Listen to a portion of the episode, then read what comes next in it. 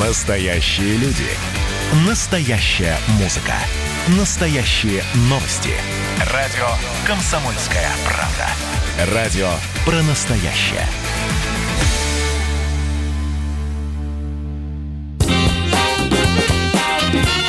Был бы повод. Здравствуйте, я Михаил Антонов, и эта программа «Был бы повод». 2 августа на календаре, и рассказ о событиях, которые происходили в этот день, но в разные годы, ждет вас в сегодняшней передаче. 1790 год, 2 августа. Спустя 14 лет после подписания Декларации независимости и после появления новой страны, США, там проходит первая перепись населения.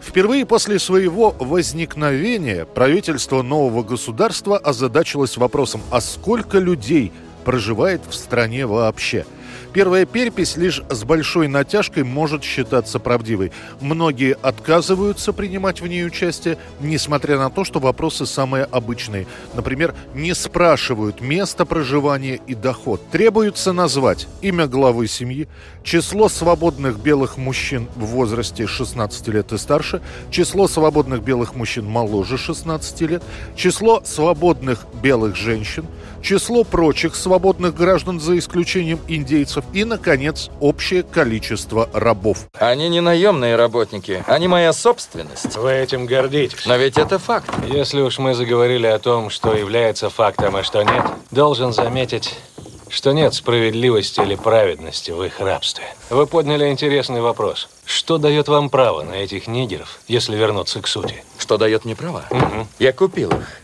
Самым густонаселенным оказывается штат Нью-Йорк. Там проживает более 50 тысяч человек. Бумаги из трех штатов – Делавера, Джорджии и Нью-Джерси – вообще где-то потерялись. В результате, по итогам первой переписи населения, выясняется, что в североамериканских Соединенных Штатах живет почти 4 миллиона человек, из которых около 700 тысяч являются рабами.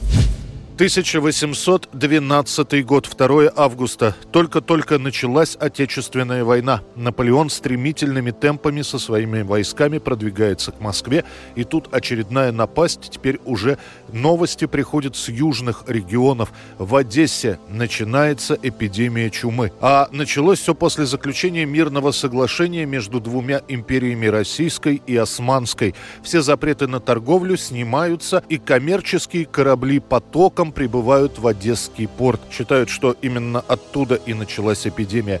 Первые случаи заражения гражданских лиц фиксируются сначала в актерской гостинице. Там проживает итальянская труппа три актрисы умирают.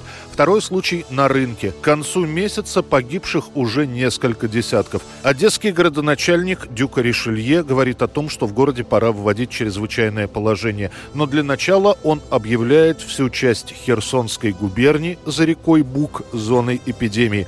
Солдаты останавливают всякого из этой местности и отправляют в ближайшие карантины, в которых любой должен провести 30-дневную обсервацию.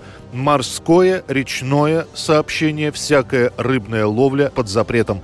Параллельно с этим людям разрешается собираться на кладбищах, чтобы проститься с погибшими от чумы родственниками. Так что болезнь удержать не удается. Черная смерть передается от человека к человеку. Она прилипает ко всему. К рукам, к волосам. Даже ветер разносит черную смерть, поэтому людям нельзя собираться вместе. К ноябрю погибших уже 2000. Ришелье решается на крайние меры. Всеобщий карантин. По его приказу сжигают все подозрительные землянки, все собрания запрещены, все общественные места, даже храмы на время карантина закрываются. Население должно оставаться в своих домах. Покидать жилище запрещено кому бы то ни было, за исключением врачей и священников. Поскольку три четверти населения города, находясь в карантине, не имеет никаких средств к существованию, и дабы они не умерли от голода, их нужно кормить. Ришелье принимает решение конфисковать для нужд Одессы пшеницу, которая находится в купеческих складах. Лишь к зиме чума пойдет на спад, к тому времени Одесса лишится каждого девятого жителя. 1914 год, 2 августа. Россия официально вступает в Первую мировую войну. Императором Николаем II объявлен манифест о войне с Германией. Я иду на войну. Что там будете делать? Воевать. У Австрии дела плохи, меня призывают на войну. Вот дорогую родину заволокли тучи, пишет Мразик. У вас же ноги больные. Это не важно. Поеду на войну в коляске.